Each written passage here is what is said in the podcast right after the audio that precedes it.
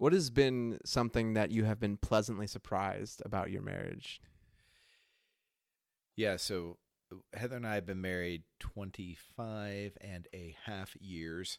Oh, thank And- goodness, because I was gonna I have a much smaller number and I was gonna use half, but I was like, is that too childish? yeah, exactly. and so you're welcome. Um, yeah, so now I have to remember about what I expected before I got married to see what's presently surprised.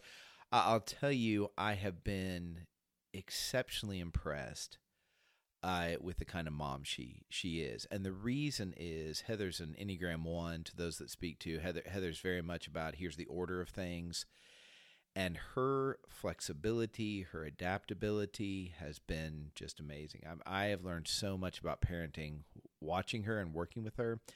Uh, and it's not that I thought she'd be a bad parent, but I'm just I feel like she's an exceptional parent. So that that's been really an, ongoing surprise at how well she processes things, and yet in her mind is so ordered. Uh, what about you?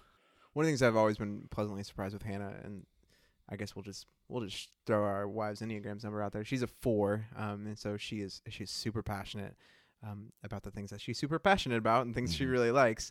Uh, and so she feels very strongly, and she she loves very um, intensely.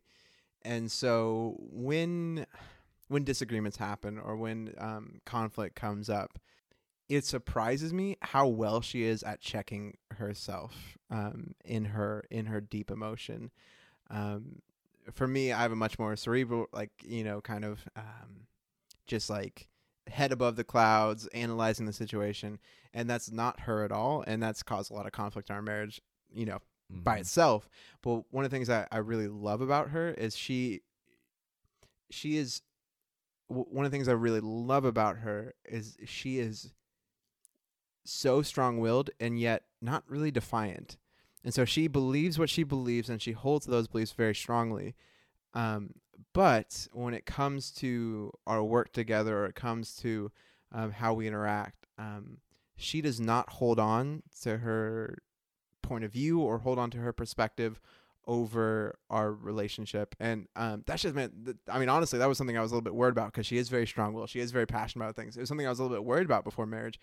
Um, but when conflict has happened, when their struggles come up, uh, she is so attentive to not not holding on to her perspective or her point of view over um, the health of our relationship, our marriage. Mm. And how long have you guys been married? Oh, that's good. We have so Hannah and I have been married for three and a half, closer to almost almost four Almost years now. Yeah. Almost four. Yeah, we're sitting in your uh, front room, and I'm looking at your wedding pictures right now, and it was a good day. It Look at very, look at that young day. buck.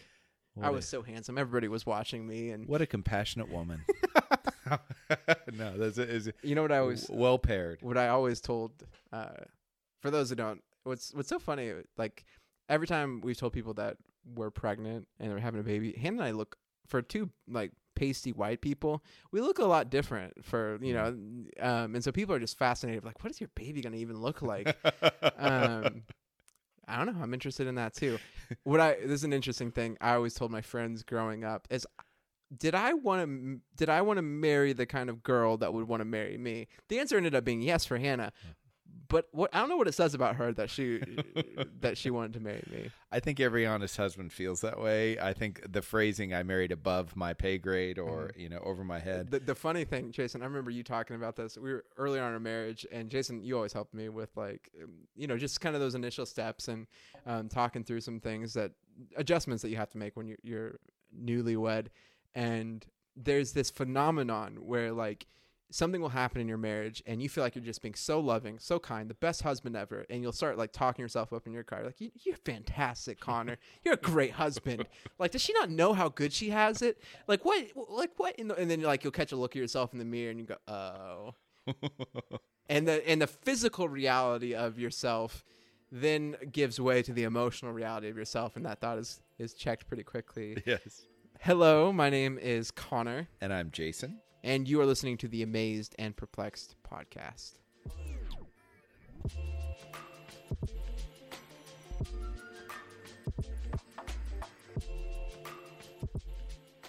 Today we're going to be interacting with Matthew 22, beginning in verse uh, 23. We, we've been centered in Luke 20, and this is a, a parallel passage here.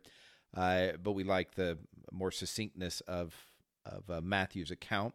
And so what's happening here? Jesus still. I call this in, in Luke twenty. I call it. Help me remember. It's twenty questions uh, because Jesus is really being drilled in this passage to try to trip him up, and different groups have come at him. And so the Sadducees come at him there in 23. They don't believe in the resurrection, and they asked him a question based on law.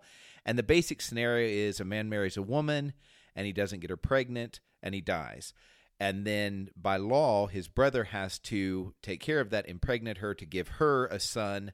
Uh, but it, it doesn't happen. He doesn't get her pregnant, and it goes on. And ultimately, there are seven brothers. They all die. They were all married to her. She dies, and they're in heaven. And so, whose wife will she be? And picking up in verse 29, Jesus says this Your mistake is that you don't know the scriptures.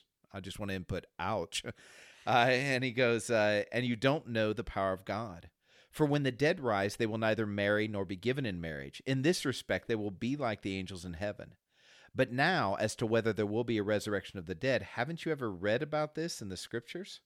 Long after Abraham, Isaac, and Jacob had died, God said, I am the God of Abraham, the God of Isaac, and the God of Jacob. So he is the God of the living, not the dead. When the crowds heard him, they were astonished at his teaching. And so, Connor, what amazes you about this interaction with Jesus and the Sadducees?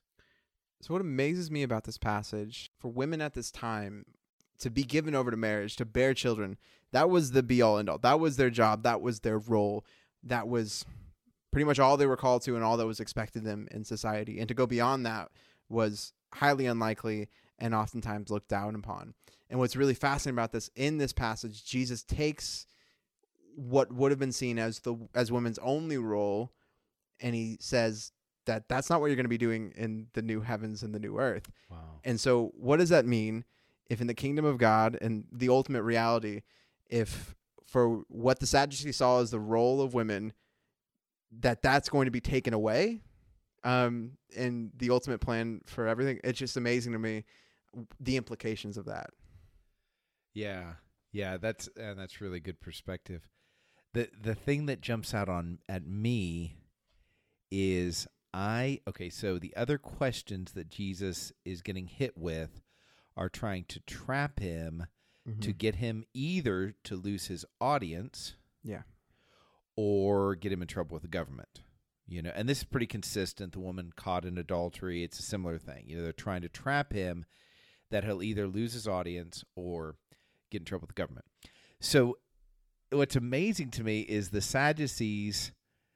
So this is kind of a twofold amendment. At first, what's the what's the burn here? Um, you know what I mean? So he says, "Oh, there is no resurrection," uh, which puts him at odds, but not with his people necessarily. I, I, can see how it would, but it's the Pharisees that are holding out these things. It's it's it. Everybody else is a more visceral attack, and this is a more intellectual attack. You know what I mm-hmm. mean?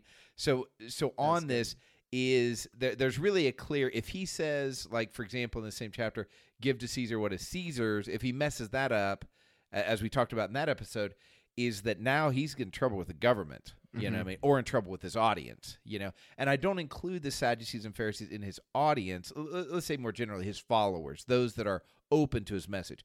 The Sadducees and Pharisees have decided they are not open to his message. So basically, they're trying to pit him against other people that are not open to his message. You know what mm-hmm. I mean?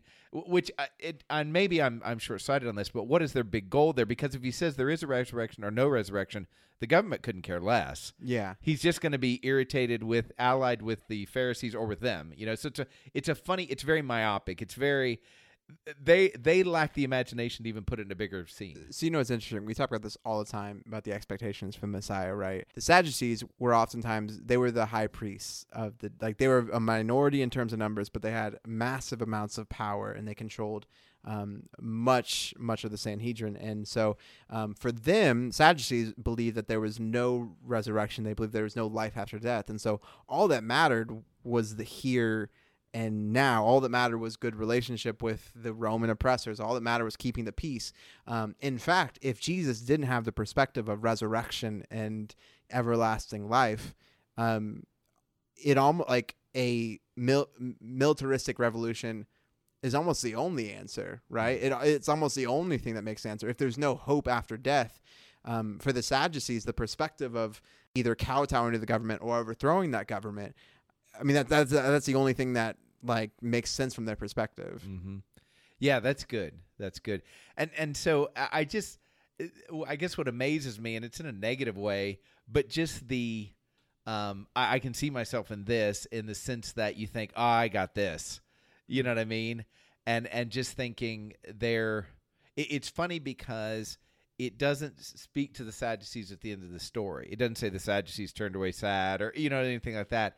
It, it's like they just it's almost like they're marveling at their own question. You know, it's such a Mhm. good Loctite question. This is going to get him, and I, it's almost like I can see in my mind's eye them kind of just walking slowly away. You know, as he's yeah, answering the question. you get the sense from the text that this is like their go-to question. Like, Yeah. this is like when they're debating the Pharisees or they're debating, you know, so and so. In fact, the Pharisees, from my understanding, um, they had a they had a view of of the afterlife that we would not recognize today. That like um, oftentimes. Uh, they would be buried with things they might need in the afterlife. They would be buried with um, tools, or they'd be very, buried with certain clothing. In fact, it was a big debate in the Pharisees wa- was when you were resurrected, would you be wearing clothes? And where would you be resurrected? Would be resurrected where you were buried, or would you be resurrected in Jerusalem? I mean, all these little like nitty gritty details. It was like a big, was a big deal for them. The Sadducees, this is a question that they would ask the Pharisees all the time, right? Because um, the Pharisees believed that life after was very similar, um, like if not the same sort of thing from the current age. And so this was like a big Trump question for the intellectuals of the day. I mean, these are smart people. These are brilliant people. These are highly educated people. And that Jesus can give answers that even these brilliant, highly educated people can't come up with. Um, yeah, no, it's it's just it's crazy. It is. It is. So with with that, Sure. what perplexes you about this passage? So what perplexes me about this passage is the the doctrine that springs from it, the reality, um, the fact that there is no marriage in resurrection, the fact that my wife will be the s- like will have the same sort of claim on my wife as as you will my wife as I will on your uh, like as all of Christians and all of history. The perplexing thing is I hate this and it Mhm. sounds terrible. Um, yes. and I I know the intellectual reasons. I I get I get them, but there is still a visceral, um, gross feeling to me when I hear this. I that is exactly where I, I land. So there is a part that if you take it out of the goal to trap and you're Mhm. just looking at the essence of the question, you're like, that's a really good question. Mm-hmm. N- not because I want to disprove or prove the resurrection. Sure. I believe in the resurrection, but it is that dynamic. It's like, huh? And this raises a lot of questions, like the questions around uh, connections. You know, the questions around loyalties. The questions around, you know, eh, okay, let's say let's take it out of marriage.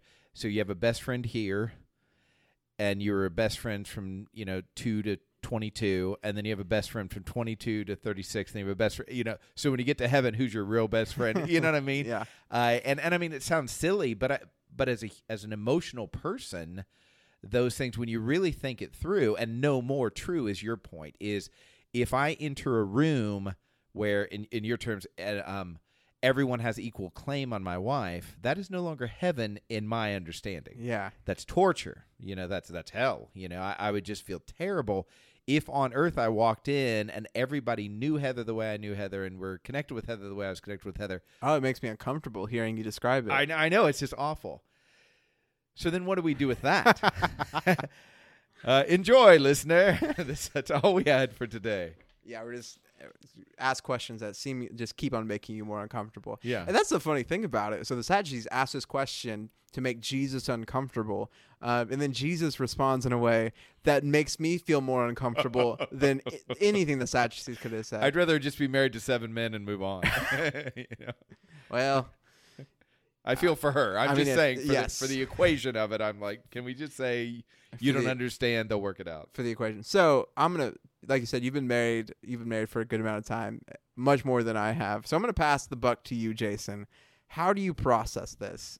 Um, how have you processed it historically? Yeah, so the first thing I think of, you know, right after he says there's no marriage or be giving married, and then he shifts gears uh, to the resurrection of the dead. So his point is saying, do you understand these people are alive? And and I, I think it ties into answering the the first or the the the thing we're responding to as being perplexing.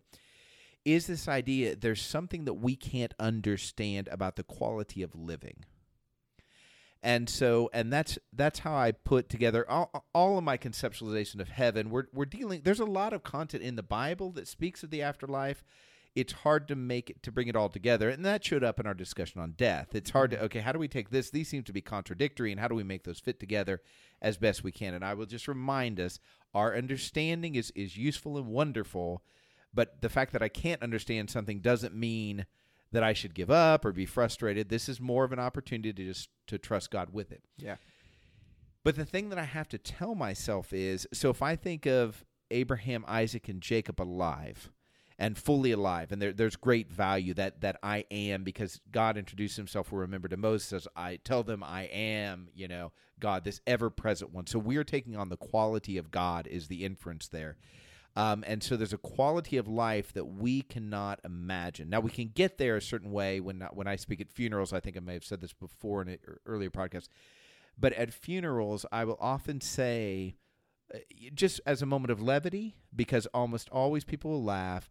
Um, especially if something popped up, man, this lady's a real firecracker. Well, that translates to at times Susie was difficult to get along with. Is that true? And then a whole like at my own grandmother's funeral, I was like, I was like, she was quite persnickety, and everybody laughs. You know, mm-hmm. despite the fact that everybody before that had been like, Grandma was awesome, never did anything wrong. Yeah, yeah. There was Jesus, and then Grandma, and then maybe Paul. You know, and and it's like, and, and but it's the idea that part of our joy is when we're together in the future all of that i was talking to a guy yesterday whose dad died and we're having this conversation. All of the the good that we saw from those persons will be will be there mm-hmm. but none of the sin that weighed that down none of the striving none of the angst none of the anxiety that that hurt our relationships all the time and this is a beautiful thing. So by the same token the quality of our relationships is beyond our imagination.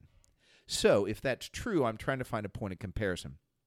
And and this is the story I, I work on in my head I had a um, a, a, pen pal from Japan. This is back in the days that you wrote letters and you sent it to Japan. you know what I mean? A couple hundred wait. years ago. I'm yeah, yeah, yeah. Back in yeah that age, and so and then you'd wait, and then you know it'd be really simple surface conversation, but it was cool to hear their perspective. You know, so uh, haven't I? We wrote seven letters, maybe a piece, and that ended years and years ago. Okay, but we had a relationship. It was a connection. It was somewhat of a commitment to that degree. Mm-hmm. Um, but that was that relationship. So then I marry my wife, and the point of comparison between those relationships, they're incomparable. Hmm. Like, like for you to say, "Hey, would you like to maybe be with your pen pal?" I'd be like, "What are we talking about?" That's it's funny. so ridiculous because now the quality of that relation and I can compare that to a girl I dated in high school. It's the same difference is yeah. is I would think I would have a crush on somebody, but compared to what I have with Heather, there's no comparison. It's like two totally different relationships, two totally different worlds. Mm-hmm. You know? And so, if I can imagine that huge gap in the nature of human relationships and the quality, how much more will the quality of relationship be different when I'm transformed, as as Philippians three will be transformed to be like Him? Mm-hmm. And so, I think to myself, in the same way that I wouldn't be in a room and they'd say, "Hey, here's your pen pal. Would you want to trade that relationship?" Be no way. Yeah. To look at my wife in heaven with that whole different quality, and you say, "Would you like it to go back to how it was when you were married?" I'd be like, "Why would I give up this for that?" And the angst and the tension and the hard work, and yes, there's beauty there, but the beauty I experience on earth is a glimpse of what I'll have fully in heaven. It's not that I'm trying to recapture it in heaven. Uh, I think we talked about this in our series on death when we talk about, um, you know, going to see the Grand Canyon here and how magnificent, and how crazy it is, and that in the new heavens and new earth, man, we'll see the Grand Canyon. We'll see it like the way it was meant to be, and um, the the truest sense and the most beautiful sense. And, and, for me, I can get my head around that. Right? Um, I can get my head around great like grand architecture i can get my head around um, no sickness no death i can get my head around um, th- that sort of thing. I think it's harder for me to picture perfect relationships. Mm-hmm. I can picture and have experienced amazing grand vistas, and I can think, man, what if this can be even better? This can be perfect. I'm just now thinking about this. Can I, even with like my wife, even with my best friends, even with you, Jason, I think it's harder for me to picture what even this relationship would be like if it was perfect. I think so, and I think a big part of that is the nature of your relationship with the Grand Canyon versus these people you're describing. Yeah. You know, and and I think that's what makes it harder.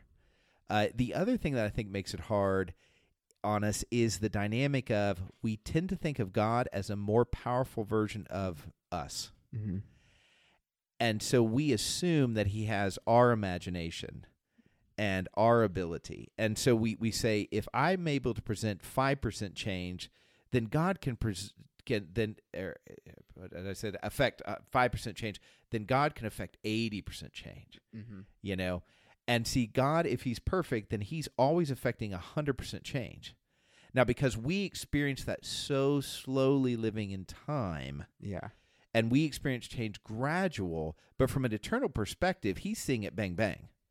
So this is good. I, I I think this happens a lot in Christian circles where I'm like I'm a younger baby Christian and I find myself plugged into a church and I see the I see the preacher, I see the pastor, I see the minister and man, they just have a fire for God and they explain things, they talk about things in, in just remarkable ways that connect to your heart and you're just like, Man, if I could get to the level of that person, then Mhm. oh gosh, you know, my marriage would be solved or my kids would start acting right you know, I wouldn't I wouldn't have problems at work, you know, even maybe I'd even make more money like, you know, all these uh, miraculous things that happen.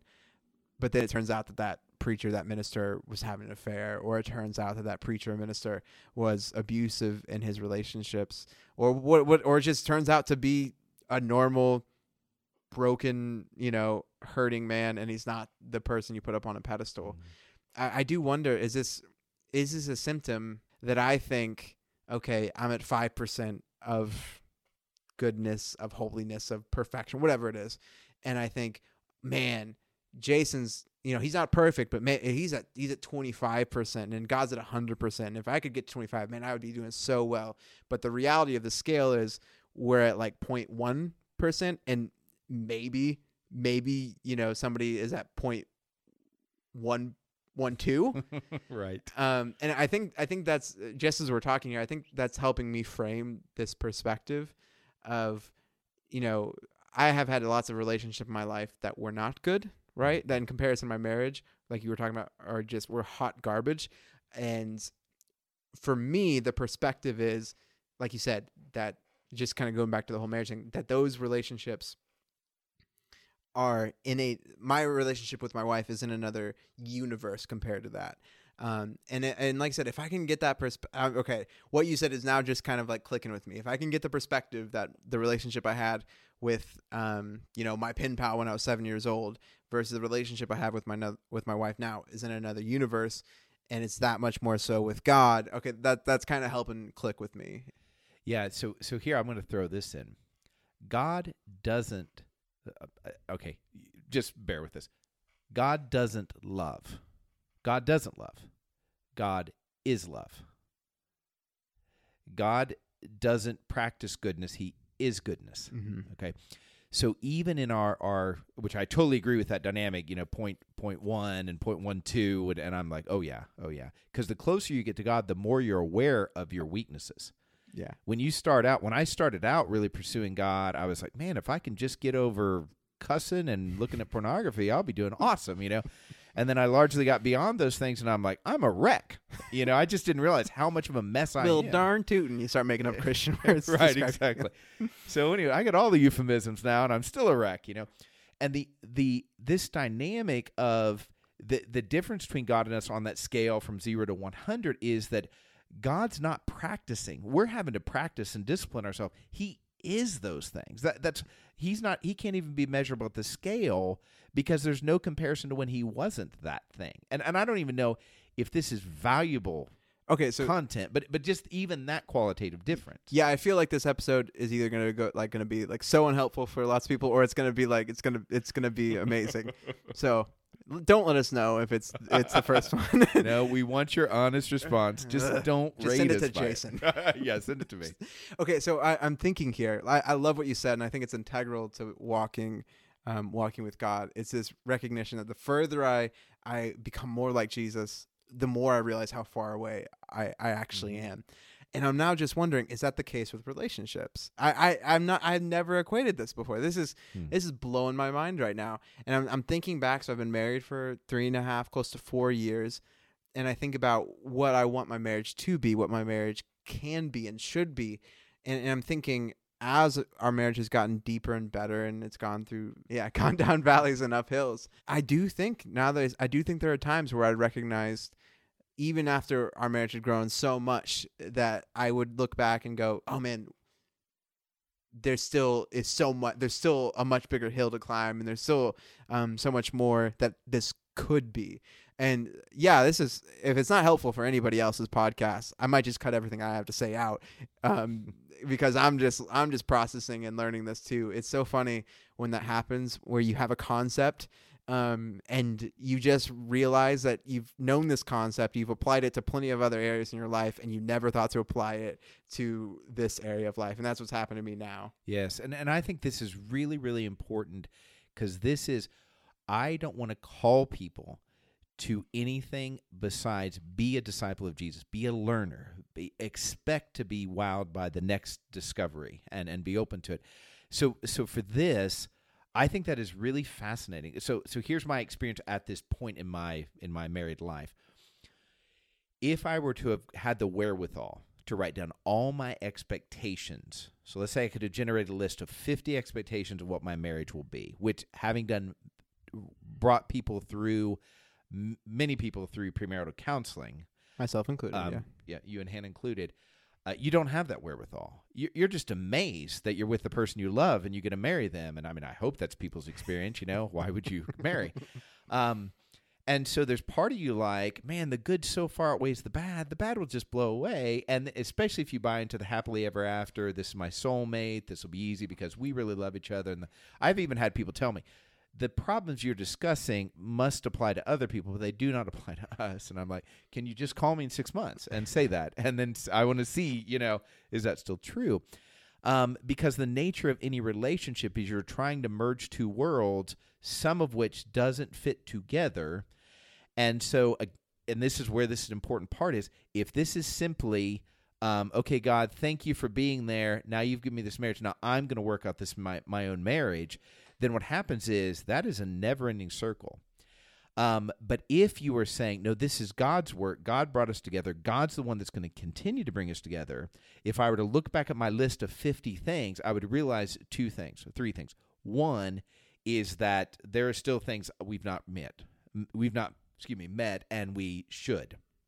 We should keep working to this. You know what I mean?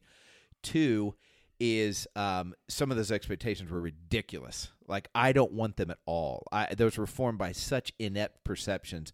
And three, there are certain things that were met, but in ways that bl- blow my mind compared to what I would have conceptualized the best would have been. And this is the nature of expectation. And one of the biggest mistakes we can make is say, I have no expectations. Mm-hmm. You know, because what that does is even if you can't figure out them all, if you're not willing to say, what are my expectations of this relationship? And, and including God.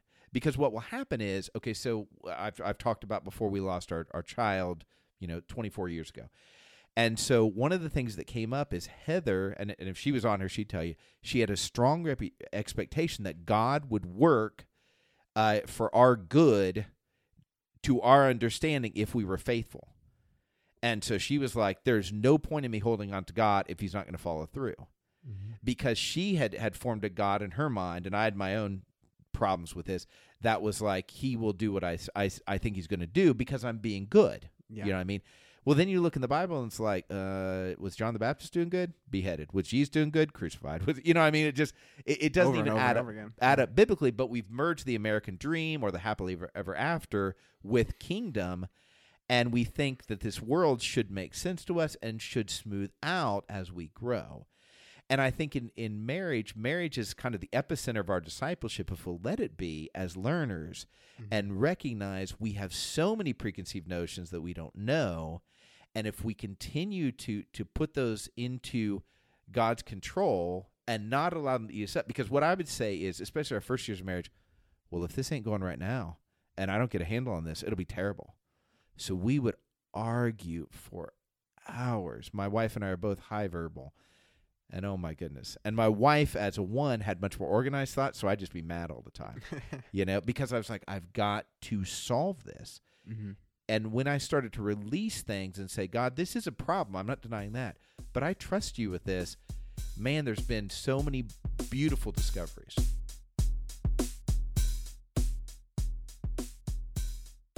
I would say one of the things that are is a little bit harder for you and I to speak to, Jason, but I think I've heard from single people, for as terrible as it sounds to us, I think it could be how beautiful it sounds to people who God has called into a life of singleness. Wow. And I think this is this is part of the the heartbreaking nature of how you know I, I'll speak to the American church specifically has treated marriage as the be all end all Mm. um, and we've taught we've taught kids and teenagers um, you know you wait to have sex because you know that perfect somebody's coming the person that god has picked out for you. And, and i know it's caused a lot of heartbreak for for people that that marriage is not something that god has called them to. Marriage is a gift. It's awesome. It's amazing. Um, but it is not the reason that we're alive. Um, and it's it's hard to remember that sometimes especially as as married people who who like being married and who enjoy their relationships with their spouse um, our own savior didn't was not you know was not married here on earth. Paul was not married. Um and so I- i know we know this right? We know that marriage isn't a qualification for being saved. Um but i just i, I would i would love to hear the perspective of anybody who is who is single um, when you read this passage how does it affect you? The idea of of these perfect relationships and everybody having equal claim and you know equal depth and, and all, all this fun stuff. I would just i would love if if somebody's out there that's listening to this i would love to hear your perspective on that. I I love that. I yeah, and I share with you that is that is really good, and and I I do carry a burden for how do we as as as a leader of the church, how do I create a, a- a- an environment or or help create an environment that honors everybody, you know, where they are. And so many things are run, if for no other reason, through um, simplicity's sake, through family, kids, you know what I mean, and family being defined as a married couple with children, um, and and not honoring the singles. And I have a variety of of, uh, or I have multiple friends that are are single and and maybe single for life, and I honor them.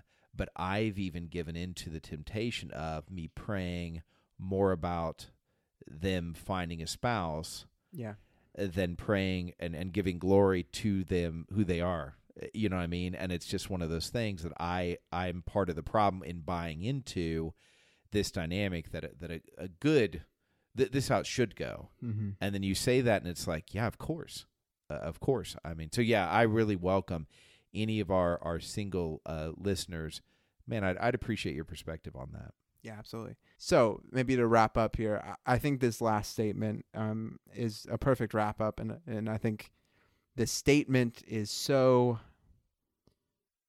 it's so simple, yet it is so integral to our walk with God. Jesus says this um, about the resurrection of the dead. God says, "I am the God of Abraham, the God of Isaac, and the God of Jacob." So He is the God of the living not of the dead. And just that that sentence, that statement that God is a God of the living and not the dead. It takes even a passage like this of that leaves me very uncomfortable and that I do not like and gives me hope at the end. The fact that God is a God of life means that we get to wake up every morning with hope no matter what happened before. We want you to know as our listener man we're very grateful and and continue to encourage you uh, to participate this in your own reading. What amazes and perplexes you and, and let us know because no matter uh, no matter what we come up with god will give you something different. And I, and I just want to remind you uh, we are going to be moving into looking at specific parables in the future and so, uh, if you have a parable that you you love, and what amazes and perplexes you about that, we'd love to have you be part of that conversation. So just reach out to us in one of the ways that's available, and let us know. What's the word again? I just said grace, peace, and love, but that's that's kind of. That's your thing. I mean, you can you can use it. Yeah. I would feel like I'd, I'd be copying it now. So anyway, Peace, grace, peace, love, grace. tranquility, serenity. What's another word for? Anyway, I'm fine with what I said. I think that's great. I want to put the whole thing in.